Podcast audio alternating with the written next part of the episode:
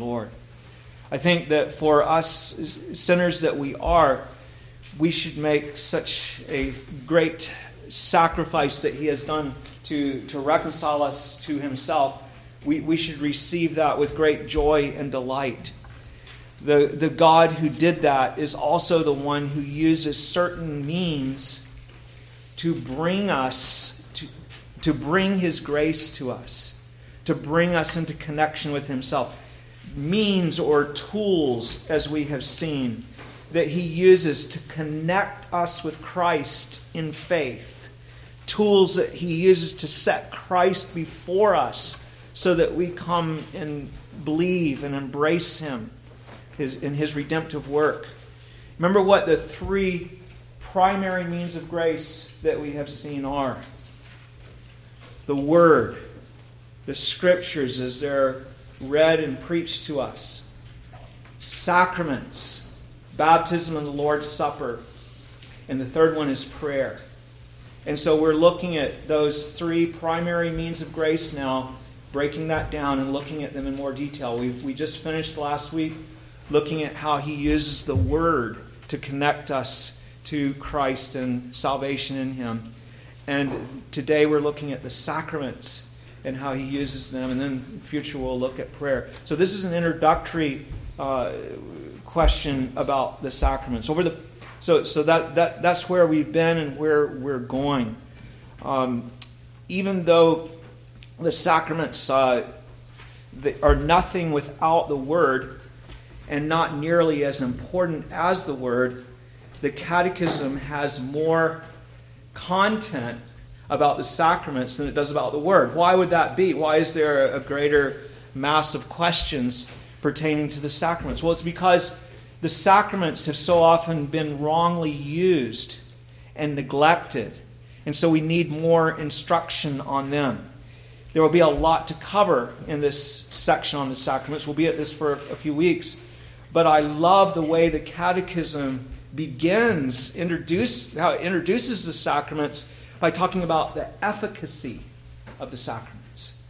Like, what do they do in our lives? How does God use them in our lives? It reminds us that the most important thing is that God uses baptism and the Lord's Supper in our lives to deepen our relationship with Him and to cause us to grow in our relationship with Him. Or even in the case of the Word, to bring us into relationship with Him at all when faith comes by hearing and hearing by the Word of God so that we come to salvation. He is so kind to give us these various means and to add to the Word sacraments to bring about a strengthening of the word. They're, they're sort of like Calvin said that they were like a buttress to the word. Like you have a buttress that supports the wall, the foundation is there, and then you have a, a buttress to, to, to help strengthen the, the things that God has done for us. So, again, the question related to this that we're looking at is question 91.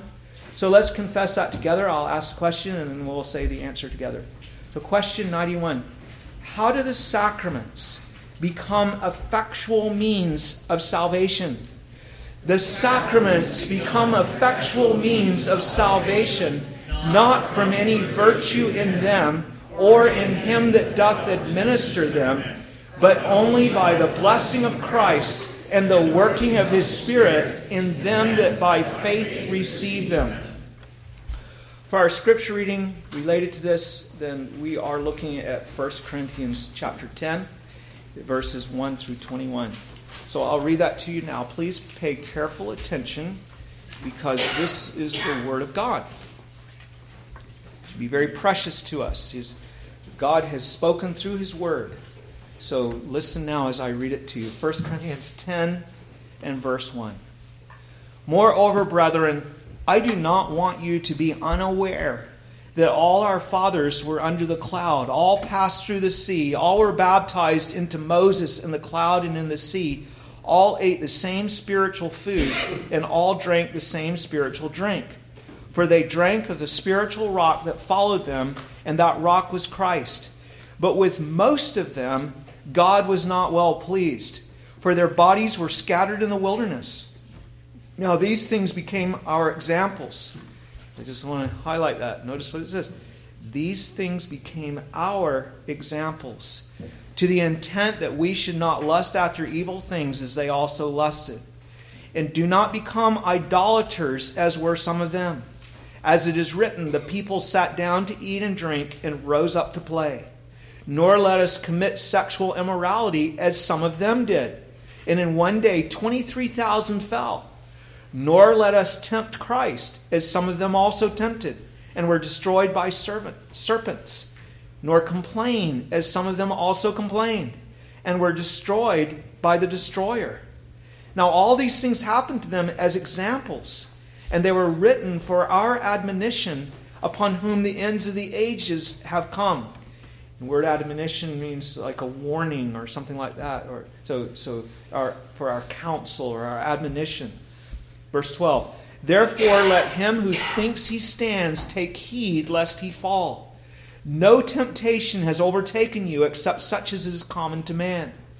But God is faithful, who will not allow you to be tempted beyond what you are able but with the temptation will also make the way of escape, that you may be able to bear it. Therefore, my beloved, flee from idolatry. I speak as to wise men. Judge for yourselves what I say. The cup of blessing which we bless, is it not the communion of the blood of Christ? The bread which we break, is it not the communion of the body of Christ? For we, though many, are one bread and one body, for we all partake of that one bread. Observe Israel after the flesh. Are not those who eat of the sacrifices partakers of the altar? What am I saying then? That an idol is anything, or what is offered to idols is anything? Rather, that the things which the Gentiles sacrifice, they sacrifice to demons and not to God. And I do not want you to have fellowship with demons. You cannot drink the cup of the Lord and the cup of demons you cannot partake of the Lord's table and the table of demons. And there we end the reading of God's word. So you see in that last part, it talks about having, having a kind of a fellowship through sacraments. And they would have idol feasts where they feasted before an idol and they had communion with the idol that way. And he says you can't have communion with idols and then have communion with the Lord at his table at the same time. It doesn't, it doesn't work. That's what he's warning us about. So may the Lord add his blessing to this reading of his word and now to the preaching of this word. This passage is a very solemn warning against a very common abuse that is found in the church in every age, as we're going to see. The tendency to think that just because you were baptized and because you come to the Lord's table and, and such things that you are right with God. You meet people like that all the time. If you're out about talking to people about where they are with God, they think that they're going to heaven because they have some connection with the church, because they're baptized, maybe because of some of the good things that they do, that they try to do their best they can, that sort of thing. But that's not the way that, that uh, you think if you know the Lord you know something very different than that. God did not give his sacraments to his true children to deceive them. He gave the sacraments to help us, to help us, not to give us a substitute to trust in, but to lead us to trust in Christ. The word sacraments, they're supposed to direct us to Christ, not to themselves as the ending point. I spoke about that when we had the Lord's table today, when we, we came to the table. So I want to begin this afternoon with the warning that is in this passage. We're going to spend a lot of our time on this. Do not think, this is the warning, do not think that you are blessed simply because you are baptized and because you eat the Lord's Supper. In 1 Corinthians chapter 10, Paul shows us that this is not so with Israel as an example, Old Testament Israel he explains that, that they had all that they that they all had a kind of baptism and the kind of eating and drinking of Christ like we do in the Lord's Supper that corresponds to that in a certain way. Not in every way, but in certain ways. In verse 2, he speaks of their baptism of when they came across the Red Sea out of Egypt. And he calls it a baptism into Moses. Now, when you're baptized, what happens? You're immersed together with the thing that baptizes you. Okay? And when you're immersed together with whatever baptizes you, the thing that baptizes you changes your character. That's what baptism refers to. It's not so much immersion as it is immersion. Okay, two things being brought together, and the one changes the character of others. So, what happens with just ordinary water? If you are washed with water, it cleans you, it changes the, your, your situation, your character. But this is where it's a permanent change that comes about. If you, if you paint a, a green chair with red paint, then the paint is immersed into the, the chair. They're brought together, and it changes the character of the chair. So that it's no longer, I can't remember which color I used, but it's no longer the color it was originally, but now it's the other color. It goes from green to red or red to green, whatever, however you paint it. So that's the idea of what we're talking about. They were joined, mersed together with Moses as we're immersed together with our Lord Jesus Christ. Okay? Uh, in baptism and it brings cleansing. Water is used to, to signify. When Israel crossed the Red Sea, which they all did, they were baptized into Moses because they were joined to him as a new leader who is going to instruct them in the ways of God. Before, Pharaoh had been their ruler, but now Moses, who was God's servant, became their ruler. A ruler sent to lead them in God's ways. Everything was changed for them now because they were baptized into Moses. They had a whole new association. They were going to be given words of salvation by which to live. Now, I don't want to make it sound like that they didn't have that at all when they were in Egypt. They did. They were God's people already, but there was a fundamental change in the whole nation, and the picture that is given us in the typology is going from the world into salvation. Now they had God's word. Moses was an apostle in the Old Testament, so to speak, who brought God's word to them.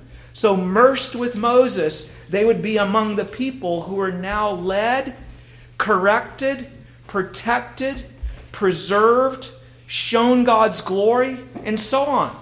But above all, they would have the working of God's Spirit among them. Now, in verses 3 and 4, Paul explains how Israel also had a kind of partaking of Christ that corresponded to our partaking of Him with the Lord's Supper. Okay, so we just saw there was something that corresponded to baptism, there was also something that corresponded to the Lord's Supper.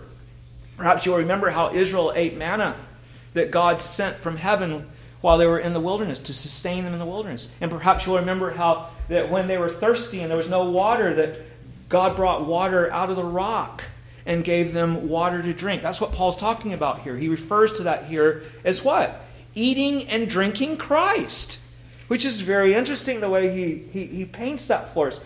You see, God was sustaining them physically in these ways so that they could carry on as his people and as he did that, then it was God sustaining them, it was Christ sustaining them by giving them regular food for their bodies, manna from heaven, and water uh, to drink so that they could live. Which again is a typology. It corresponds to Jesus Christ giving us the living water and giving us uh, bread and his body and blood shed for, for our sins. It, Paul is making a connection here with this.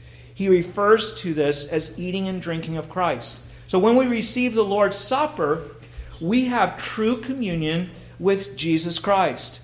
Paul refers to this in verse 16 and 17, where he says that we have communion in the body and blood of Christ at the Lord's Supper. Communion. In other words, we are spiritually nourished and sustained by Christ crucified when we come to the Lord's table. We look to receive actual nourishment at the table. I'm going to say more about that later. Not by the bread and the wine itself, not the sustenance of our bodies, our physical bodies, but by Christ Himself, whose benefits we receive by faith when we receive the signs and symbols of His body and blood in faith.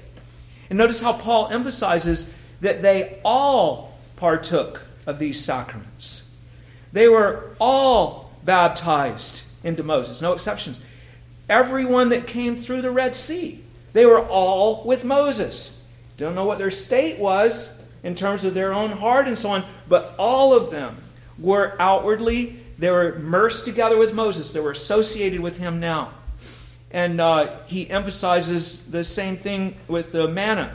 They all ate of the manna and they all drank from the rock. No one was excluded from these proto sacraments. Paul stresses this point, and he underscores it even more by saying that it was Christ of whom they ate and drank. He really drives that point home. Now, a little digression here. They all partake is not stated to teach us who may come to the Lord's table. I recently heard Robert Rayburn using this text to defend Paedo communion. Paul is not illustrating here who is permitted to come to the table in 1 Corinthians 10 when he says they all ate and they all drank. No, that's not what he's doing. It would contradict 1 Corinthians 5, just five chapters back, where he teaches that we are to forbid to the table those who don't repent of their sins. Now, you see, these, we're just talking about an association with Moses in a typology situation. We're not talking about how the Lord's table is to be fenced. We're not to let people come unless they're members in good standing who profess their faith, who have a credible profession of faith.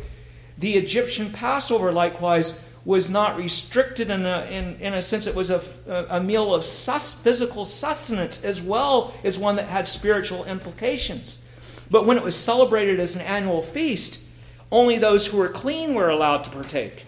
You remember that there was a fencing of the, of, of the Passover meal. You remember that those who uh, were unclean said, What can we do? We weren't able to partake of the, the Passover because we've been associated with a dead body, and then they, he, he, he gave them another time to do it um, 30 days later.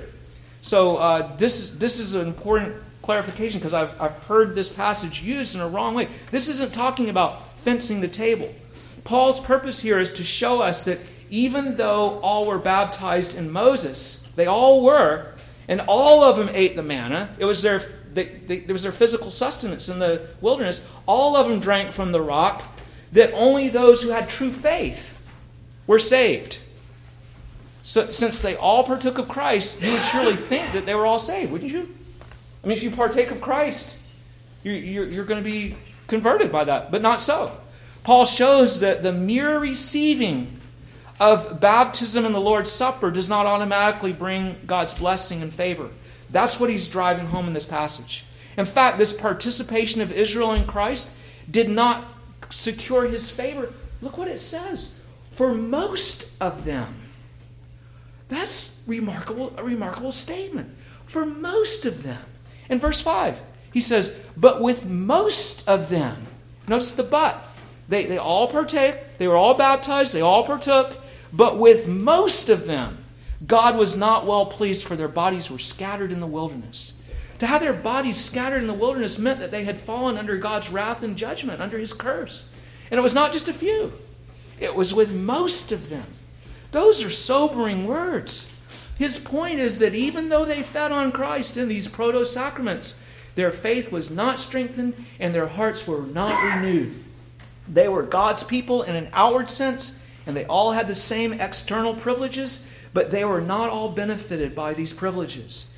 They were not his people in a saving way. And I tell you, if you look out today at the, well, I told you before that in a, uh, statistics that were done a, a, while back, a census that was done, it was back, the last one I saw about it was um, in the uh, 90s, I think, that, that uh, 85% of people in Nova Scotia were baptized. Do you think 85% of the people in Nova Scotia have life in Jesus Christ? With most of them, God is not pleased. Paul provides two pieces of evidence to show that their sacramental participation in Christ did not benefit most of them. What are those evidences? First, that they lusted after evil things. Here, they had the Lord Himself as their meat and drink, and they had an appetite for other things. They had the eye for their neighbor's wife, an adultery, or for the riches of Egypt, wanting to, we don't want to live with this Moses. We want to live back in Egypt again. We had it better then. They complained as if the old life in Egypt they had left behind was better than what they obtained in the Lord. After all, they were in the wilderness. You know, we, they, didn't, they didn't cherish being with the Lord. They missed the point. If you're unhappy with what God has done in your life, say, He's not giving me what I wanted. He's not giving me the job that I wanted. He's not giving me the success that I wanted. He's not giving me the relationships that I wanted.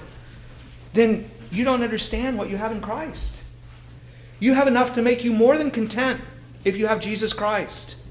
Baptism shows you that you have a new identity in Jesus Christ, and that cleanses you and gives you new life by His Spirit. You've got everything with that. And the Lord's Supper shows you that He is enriching you with His grace, that He gives you life from His, from his crucifixion, from His sufferings for you, that you have life. If you still have your heart set on evil things, you don't understand what you have in Christ as represented in the sacraments. You say, well, the things that I want are not necessarily evil things. They become evil things if they are covetous things. If you want them and God hasn't given them to you, and that causes you then to be bitter toward God and what He has for you in Christ, then those things become evil things. You're lusting after evil things. That's the first evidence that the sacraments were not effectual in them. The second evidence was that they became idolaters. Very much connected, really. Here, out of all the peoples of the world, these people had the true God of grace and salvation revealed to them. But instead of worshiping him, they wanted to adjust God to be they wanted the way they wanted him to be. That's what idolatry is. We say, I don't want God to be a God that you can only approach through the cross of Jesus Christ. I don't think that's a good way for God to be. I want him to be somebody that just kind of likes everybody the way they are and then we don't have to come and humble ourselves and, and these kind of things. Or, or I want God to, you know, I want Him to have some different characteristics that He doesn't have. So, so we make idols. I don't want Him to be so strong. I want Him to look inside and know everything about me. I want a little bit more distance. Maybe I make Him a little bit more of a force, but not a personal being that is a judge. I don't like, I don't like having Him judge me. So, so we modify and we adjust our worship so that the way that we approach God is the way that we devise rather than the way that God devises. We change the glory of the incorruptible God into an image made like corruptible man. He's, he looks more like us. He has characteristics more like we do instead of being a holy God that we can't even approach because he's a consuming fire and we're sinners. We should be glad about that. We don't want to change that. He made it so we can come to Him, even though He's like that. Everybody wants to change that. That's idolatry. You're worshiping God, you're, you're modifying God, and it's not long when you start doing that until you're worshiping a different God who's not even the true God at all. It moves from deviating from how God told us to approach Him to having a whole different God that you're approaching that you've made up in your own mind. It's idolatry. And that's what the nations do. Rather than rejoicing then in the unique revelation that, it, rather than Israel rejoicing in the unique revelation they had of the living God, they rejoiced in their own distorted fabrications of God. They wanted to define God in their own way rather than sitting under His Word and learning from Him of how He was to be approached. What did they do? They set up the golden calf. What did they say about the golden calf? They didn't say, This is another God. They said, This is the Lord who brought you out of Egypt. But we're going to worship him the way the Egyptians worship their God, where they have a calf as a kind of a throne and set up their God on there. We want something that we can see.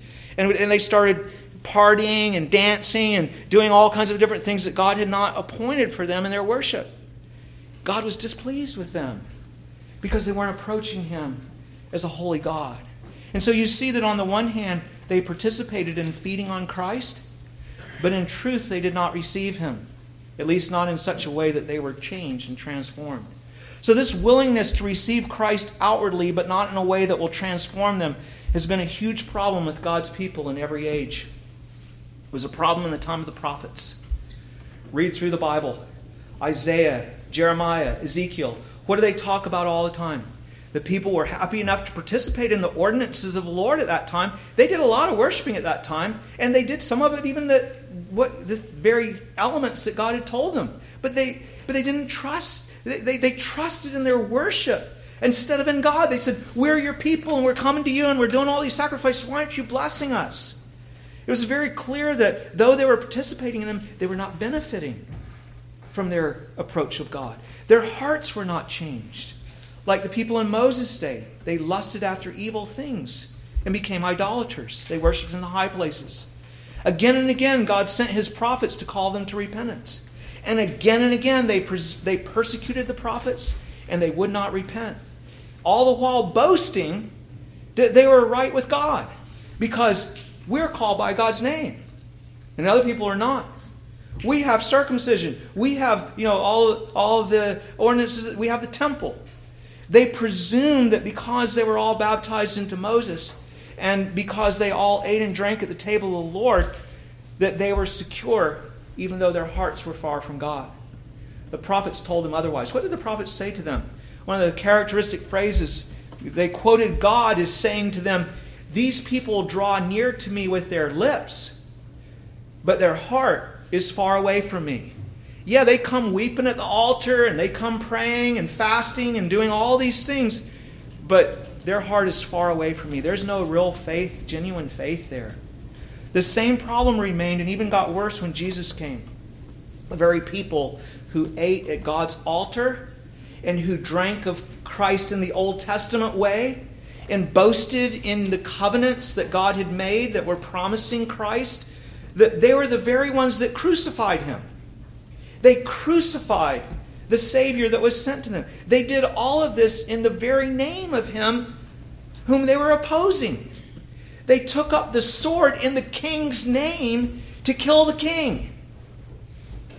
How does that jive? They claim to have the approval and sanction of the one that they were seeking to destroy. In God's name, they crucified the Son of God.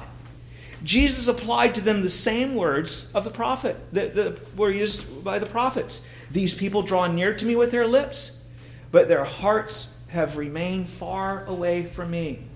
When he came around them, he exposed that they lusted after evil things, and they were often embarrassed because their hypocrisy came out whenever Jesus showed up. The light was there. They, they, all, all the darkness in them was shone by, by his presence. They didn't like it.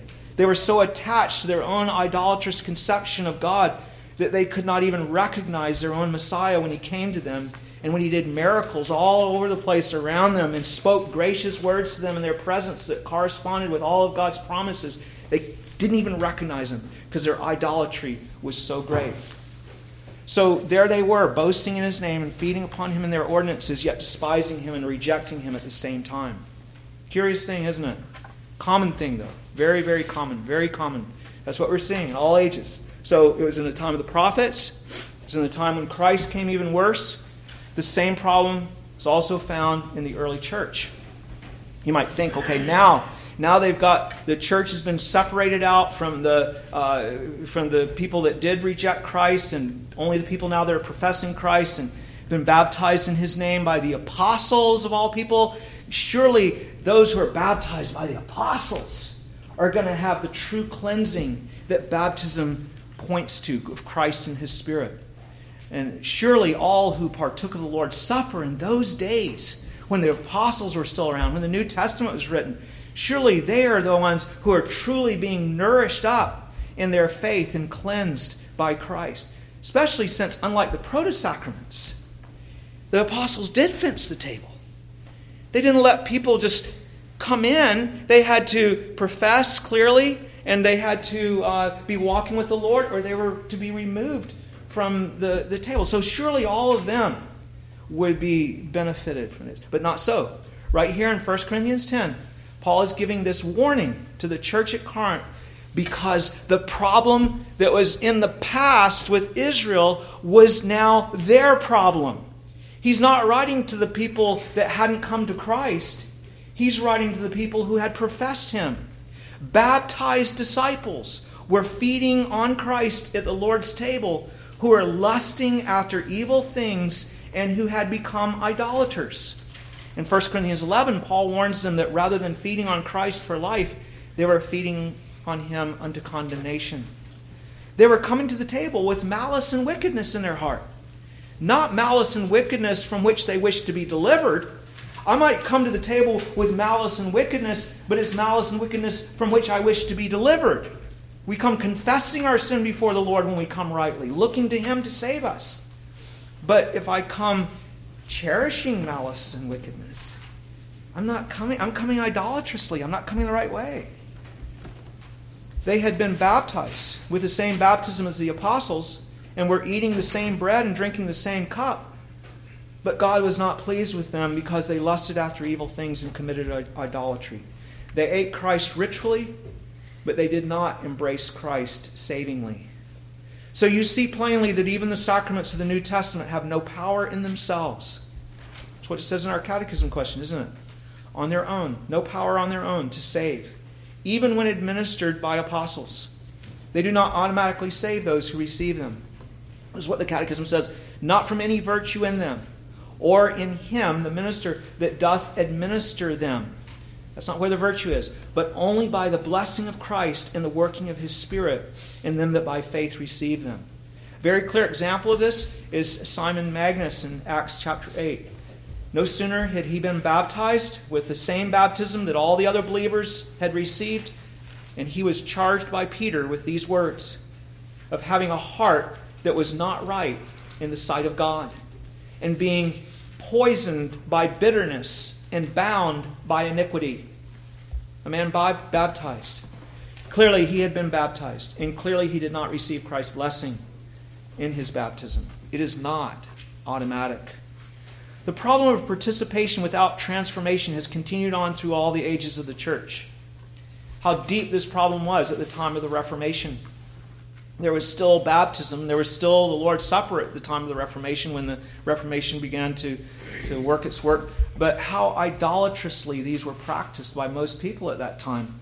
The people were even taught that they did not have to have personal faith in Christ as long as they were, were baptized and partook of the sacraments and, and the other things that were added to that.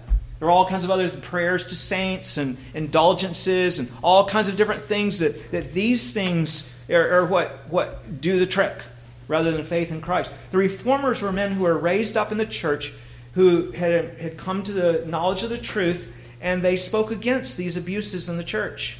They showed that the Pope was antichrist because he was, had taken his place on, as the seat of Christ. There was one who was, who was trying to be a substitute to Christ. Look to me to be saved.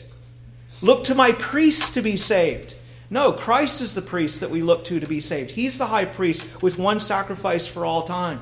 They taught that salvation does not come through the sacraments, these reformers, uh, but through faith in Jesus Christ, who is revealed in word and sacrament.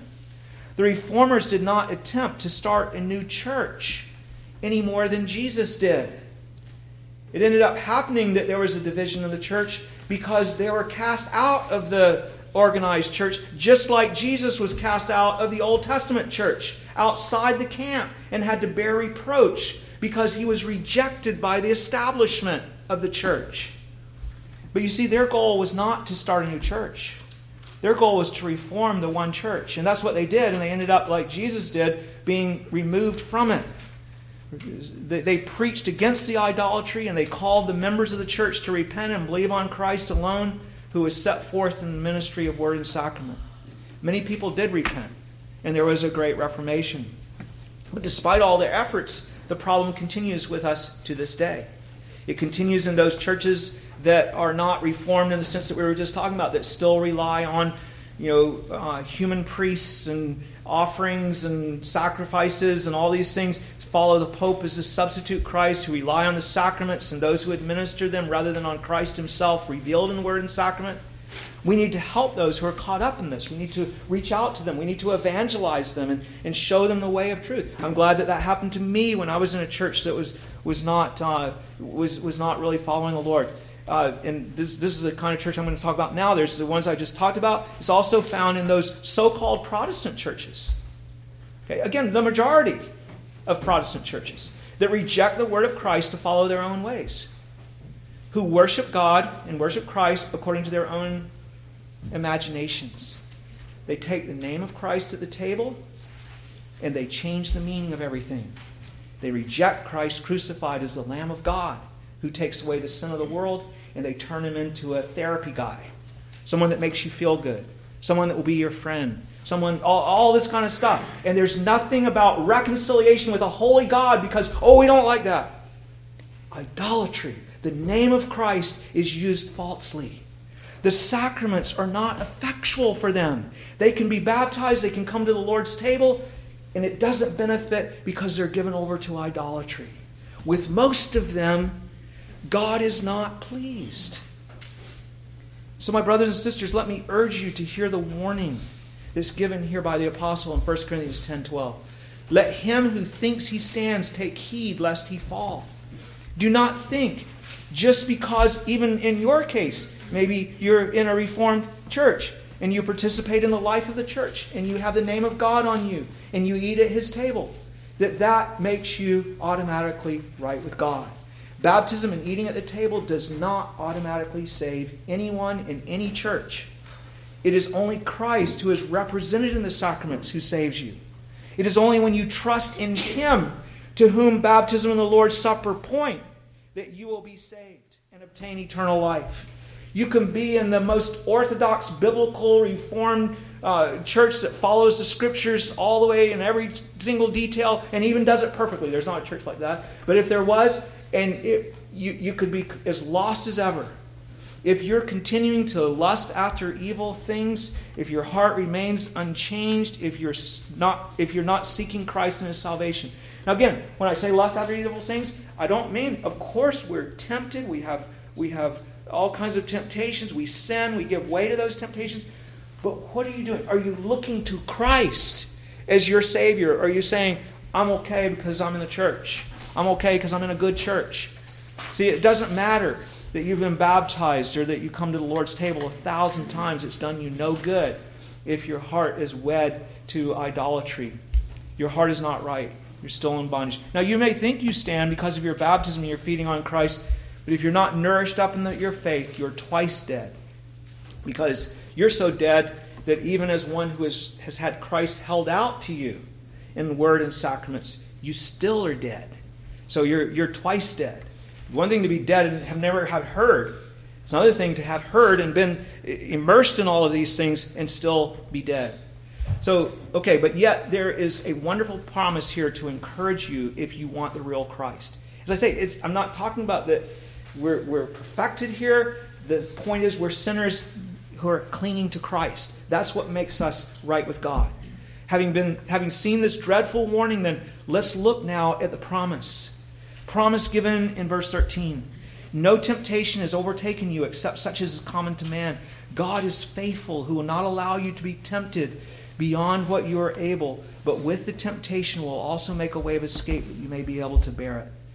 Is there some temptation that has overtaken you? Lusting after evil things? Idolatry that wants to modify God, make up God instead of receiving Him in His Word? Stuff you don't like about God? Rather be in Egypt? Is there some temptation that has taken hold of you? Not just one that is knocking, but one that has overtaken you? Does it seem too great to overcome? Well, the promise here is that God will provide the way of escape for you so that you will be able to bear that temptation without being conquered by it, without being destroyed and pulled away from your Lord to apostasy. Come to his promise in faith the promise revealed in the word and sacrament that all is found in Christ, and you will overcome.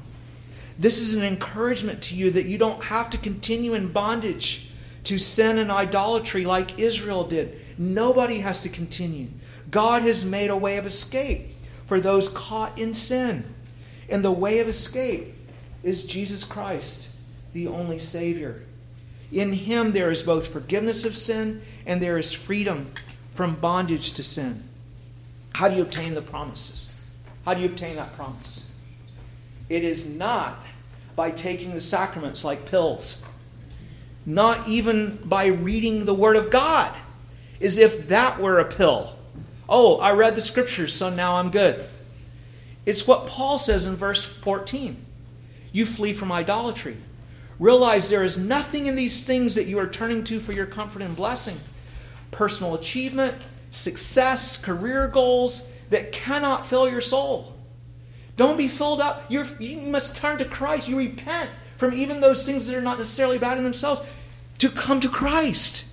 Idolatry holds those things instead of Christ. Repentance, you reject those and you come to Christ in faith and say, My life is in Christ. Sexual pleasures and pornography, that can't fill your soul. It can't. Revenge, bitterness, getting even with those that have wronged you, that can't fill your empty soul. It can't justify you. Riches, purchasing something new, the excitement of a new purchase, that can't fill your empty soul. Mor- morality. Oh, there's a good one. Giving yourself over to morality. I'm the most moral person. That can't fill your empty soul either. You know where the escape is found. Jesus Christ is the way of escape that God has provided. Partaking of sacraments will do no, you, you no good apart from faith in Him. You must come to Him to lose your life that you may find it in Him. Stop leaning on everything else and start leaning on Jesus Christ. The life that He offers you is a life restored to God. That's the best thing ever. What could be better than to have God as your portion? I love it that the songs that you chose today were so many songs that were talking about God as our portion and the fruit that we have with Him. It, it beautifully dovetailed in with what we're talking about here. Where there is full, in, in Him, in, in God, in Christ, where there is full and complete forgiveness of sins. Where you can truly walk with God in communion with Him, growing in the grace and knowledge of Christ where you're enabled to live in Christ as God's true sons and daughters. Until you come to Him, you're, you are a wilderness. You're not just in the wilderness, you are a wilderness, an unfruitful wilderness. And until you turn from your idols, you will remain a wilderness. Only Christ delivers us from the wilderness. That's why Paul tells you to flee from idolatry, because it keeps you from Christ, it keeps you in the wilderness even when you're living in the church, have been baptized in his name and eating the Lord's Supper in the wilderness. There are so many who do that. They are surrounded by the things of Christ, but like Israel, they are still feeding on idols. That's where their food is. Eating it, trying to eat at two tables, maybe. The idols keep you from Christ. Christ is the way of escape. Come to Him instead of them. That's what faith does. It falls upon Christ. You remember that beautiful picture we saw when we did the Song of Solomon about the bride? And what was she seen doing?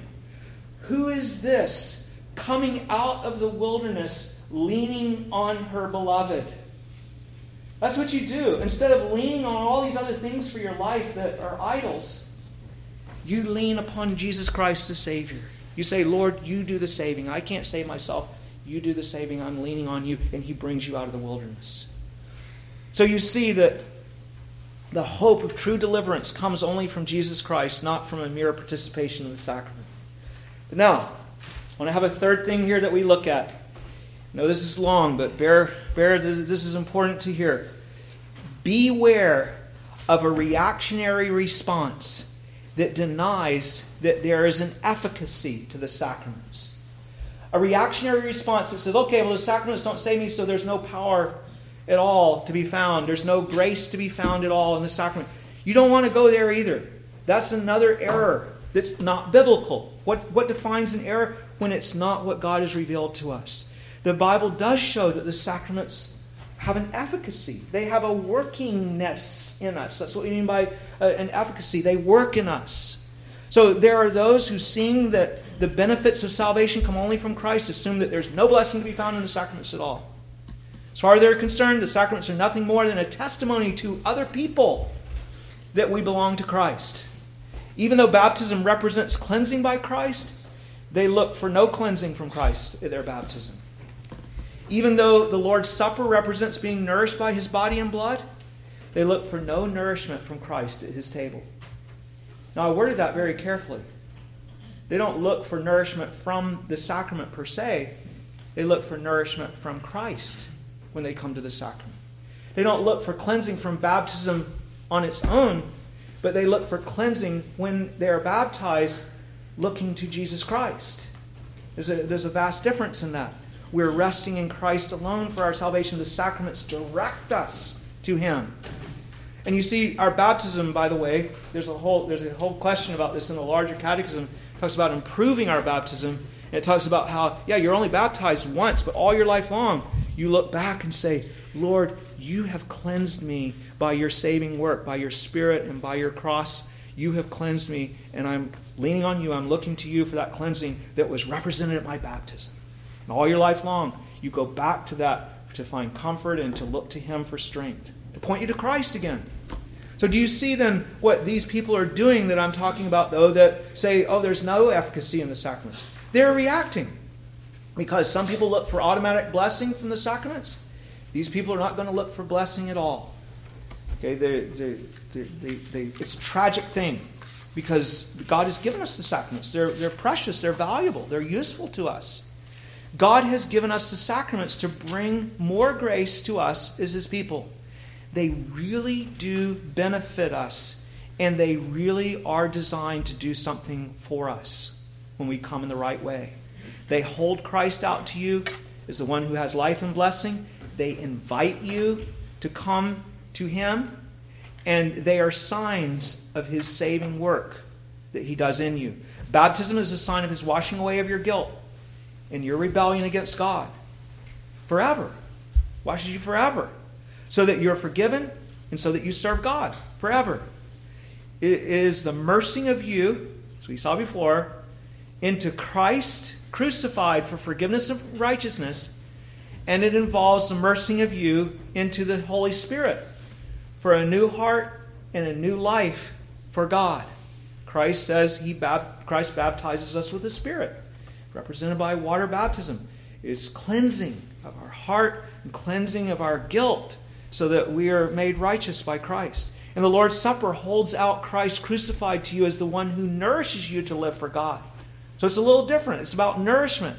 It tells you to look to Him for that nourishment. It doesn't tell you to look to the, the that bread and wine on the table for your. It, it says look to Christ, who is represented by the bread and the wine. He is your spiritual food and drink to keep you going in God's ways, to keep you satisfied in God's ways. Isn't that an important part of it? Remember when I was talking like they, they lusted after other things because they weren't satisfied in the Lord Himself. He was not their portion. So, do you need this? Do you need to, to be renewed and nourished up in satisfaction of Christ? Of course you do. In 1 Corinthians 10, Paul shows us that with the Lord's Supper, we really should expect to receive something when we participate in faith and repentance. We should look for and expect real communion with Christ by our coming. Look at what he says in verse 4, 15 and 16. I speak as to wise men. Judge for yourselves what I say. The cup of blessing which we bless, is it not the communion of the blood of Christ? I actually have a fellowship going on, a communing in Christ's blood that was shed when I come to the Lord's Supper or I should. And the bread which we break, he says, is it not, same thing, the communion of the body of Christ? Communion is having a share with, a participation in. You actually receive the nourishment that your soul so desperately needs, the cleansing that you need. It's a communion that will satisfy your thirst Okay, if I drink something and I'm thirsty, I come away with satisfied thirst. That's the idea. Not the elements themselves, but Christ, who we receive as we eat and drink at the table. You will receive no satisfaction or blessing from Christ if you keep on feeding on your idols, though. Remember, Paul already told you that you must flee from idolatry in verse 14 if you're to find God's way of escape. So that's what kept Israel from benefiting from the baptism, from baptism and feeding on, and their feeding on Christ. It will keep you from benefiting too, even if you're partaking of the sacrament. So this turning from idols is so important that Paul repeats it again. He talked about before. Look at verse 21. You cannot drink the cup of the Lord and the cup of demons. So there's a partaking here. You cannot partake of the Lord's table and of the table of demons. You're looking for one or the other for your, to, to satisfy, to quench, to quench your thirst. One or the other to feed you. One or the other to cleanse your life. The sacraments teach you to continually come to Christ with your sins, that you may be given life by Christ. Paul is urging you to use the sacrament, you see, to cast yourself on Christ alone. When you're not resting in Christ, you'll have wandering eyes that look all over the place for comfort or something, something that you can have, something that you want, lusting after all these other things, some happiness, you know, video games, ah, pornography. Ah, you're, you're looking for all these things, riches, honors that I get, acclamations from other people. Communion Christ, if you're, if you're feeding on all these other things, it's, it's going to be, it's, it's, it's barren. You, you're, not, you're not interested. You're already satiated with all these other things. You will feel that you always you, you, you will need some you will feel that Christ is not sufficient. You will be barren and unfruitful in your knowledge of Christ. My brothers and sisters, the sacraments teach you that Christ is all you need. Do not come then to them with eyes for something else. Come to be wholly satisfied with Him. Come empty to be filled. Flee from idolatry you have everything you need from Him. Come to be filled up by Him, to be satisfied, to be nourished fully, fully comforted, and you will be filled. He will meet you at the table. He will meet you so that you can start living sacrificially for Him and for others because you will see that you have everything in Him. When you, you, you, can live sacrificially when you feel that you have an abundance. Paul was a debtor to everyone because he said, I've received so much. When he answers you, you have nothing else to ask for. Your service is unto him. Isn't that what will make a difference in your life? I mean, if you're bitter about the past and you feel like you've been abused and broken, Christ will fill you with his grace, and you can be done with your bitterness. You can give thanks for the hard things of your past. That's when you really know you've come through, that you can say, Lord, thank you because these things drove me to find you as my portion. If you're always flaring up at others and being offended by, with them in anger, Christ can fill you with his grace so that you can love others as he has loved you. If you're selfish and cannot find it in your heart to serve others, Christ can fill you up so that you will want to serve them and lay down your life for them as he has laid down his life for you. And those temptations are so, they're so strong Christ can fill you with His grace so that you will be so satisfied with Him that all those temptations will lose their appeal. That's what you want to do when you come to the Lord's table. You're coming to say, Lord, give me yourself that I may delight. Give me Christ that I may delight in Him and be filled with Him so that I will no longer be going after all these other things. I need you to give me what you have promised. What we've seen today is so important. I hope that you'll take it to heart. Look to be filled with Christ at the communion table. Believe me, there's plenty in Him to fill you up and beyond. The world will never satisfy you at last. You will keep on feeding and you'll keep on hungering and thirsting, but you will never be satisfied at the world's table or the table of demons. But the table of Jesus Christ, you will find food that truly satisfies you forever if you feed on Him. Now, there are times when you may struggle in this life, even when you are feeding upon Christ, but your hope is in the Lord and the promises that He has made, that He is your portion, and that when you see Him, you will be like Him and you will be satisfied when you awake with His likeness. Please stand. Well, Lord God, we come before you with thanksgiving that you have set before us Jesus Christ in Him crucified. You have set that forth to us. You have set Him forth to us in the gospel that is found in the Holy Scriptures all the way from Genesis to Revelation. The gospel was preached to them as well as to us. And yet it did not benefit them because they did not receive it in faith. And so it is, Lord, with us so often in this day.